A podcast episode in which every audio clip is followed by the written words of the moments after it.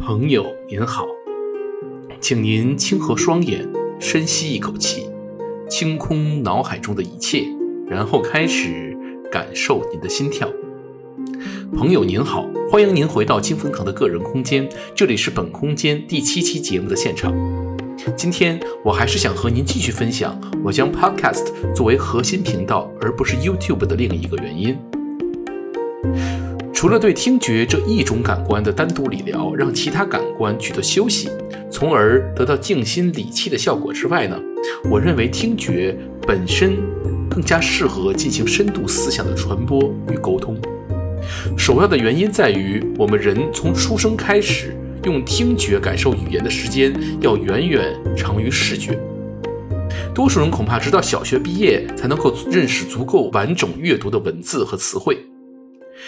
那距离人出生已经超过十年的时间了。然而，在之前的十年中，我们绝大多数的情况下都是用听觉去获取语言中的主观信息的，也就是表述者自己的意思和看法。因此，我们的听觉对于语言主观逻辑和内涵的接受和理解呀，程度上要优于视觉，无论是观看影像还是阅读文字。诚然，今天这个世界，人们似乎更加热衷于影视类节目，基于视听双重的刺激。但是，就和我们上期节目讨论的一样，内心平静的渠道需要感官上处于相对舒适、安静的状态。多重刺激或许能够增加大脑皮层的记忆力，但是那种基于人内心的压力更容易形成不连贯、碎片化的事实认知，最终让观者无暇顺利和自然地从中提取完整的逻辑和事实，进行深度的思考。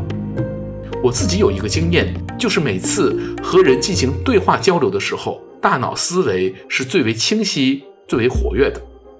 另外，我还是想谈一谈视觉对于人的欺骗性。我从小是一个视力超群的人，每次家人看到我的手机，都会因为字太小而觉得眼晕。因此，我说的这种欺骗性，并不是指近视、散光、看不清导致的视觉偏差，而我自己的感觉呀，视觉获得记忆的片段虽然十分清晰，却总是不够完整。比如，当我看影视剧的时候，常常需要重复很多遍，才能够发现所有视频创造者有意放置且和深层内涵有关系的细节部分。对于那些看不清的部分，大脑经常会根据其他记忆进行想当然的补充，这就对人的事实记忆造成模糊甚至曲解的不良影响。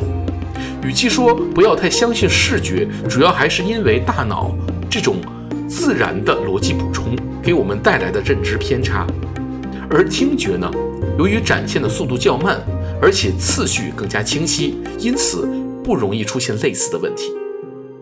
好了，今天的节目就到这里，感谢您的时间和您的信仰。现在，请深呼一口气，睁开您的双眼，